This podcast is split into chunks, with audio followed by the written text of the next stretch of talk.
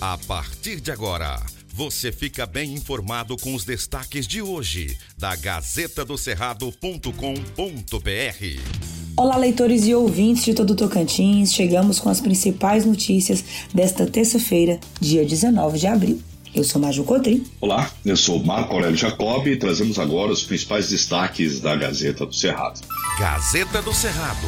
O processo com as investigações contra o ex-governador Mauro Carlesse foi recebido na última segunda-feira, dia 18, pelo Tribunal de Justiça do Tocantins. Os inquéritos estavam tramitando no Superior Tribunal de Justiça, o STJ, mas o ministro relator declarou incompetência para o caso após a renúncia do político ao governo do estado. A remessa do processo tinha sido feita no dia 7 de abril e o recebimento consta como finalizado na tarde da última segunda-feira. A distribuição deverá ser feita eletronicamente para uma das várias criminais com sede em Palmas. O processo enviado ao TJ é referente às investigações realizadas pela Polícia Federal nas operações Eres, Igeia e Baco. Os fatos levaram ao início do processo de impeachment contra Mauro Carlesse na Assembleia Legislativa e, consequentemente, ao pedido de renúncia. Gazeta do Cerrado. Unitins cria comissão para organizar concurso público. A Universidade Estadual do Tocantins, Unitins, anunciou nesta segunda-feira 18 a criação de uma comissão para organizar um concurso público com vagas de técnico-administrativos e professores. Ainda não há informação sobre a quantidade de oportunidades e salários. A portaria com os integrantes da comissão será publicada no Diário Oficial. Os servidores serão responsáveis por fazer o levantamento de quais cargos e as demandas de vagas em todos os polos da instituição, assim como as etapas do concurso.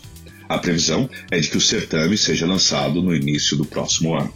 Gazeta do Cerrado.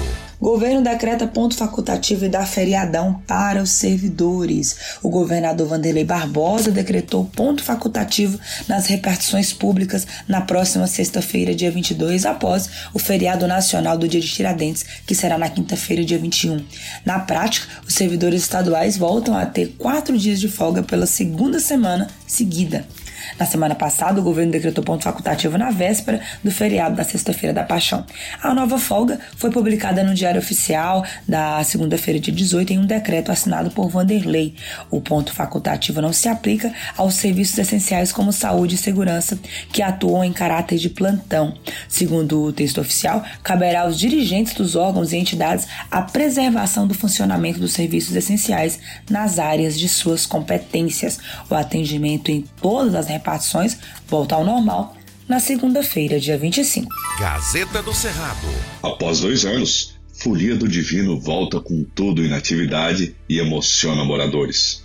Neste último domingo, 17, na atividade, a festa do Divino Espírito Santo teve uma nova edição após anos sem poder ser realizado devido à pandemia do coronavírus. A festa emocionou moradores com a saída das três folias da Praça da Igreja Matriz.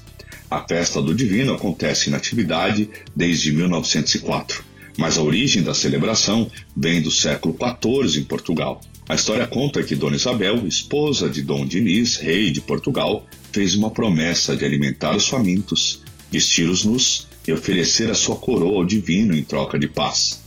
A graça teria sido alcançada e a promessa cumprida, e assim, ficando a crença de que o santo acabaria com a peste, a fome e a guerra o culto passou a ser difundido em países colonizados pelos portugueses, no caso do Brasil. Veja mais detalhes na Gazeta do Cerrado. Gazeta do Cerrado. Por hoje é só, obrigada pela sua companhia. Continue bem informado acessando gazetadocerrado.com.br. Aqui, antes de ser notícia, tem que ser verdade, como você já sabe. Um abraço e até amanhã. Aqui não tem fake news e você acompanha as informações apuradas e corretas para ficar bem informado todos os dias. Obrigado por sua audiência e até amanhã. Estas e outras notícias você encontra na gazetadocerrado.com.br e nas redes sociais da Gazeta. Porque antes de ser notícia, tem que ser verdade.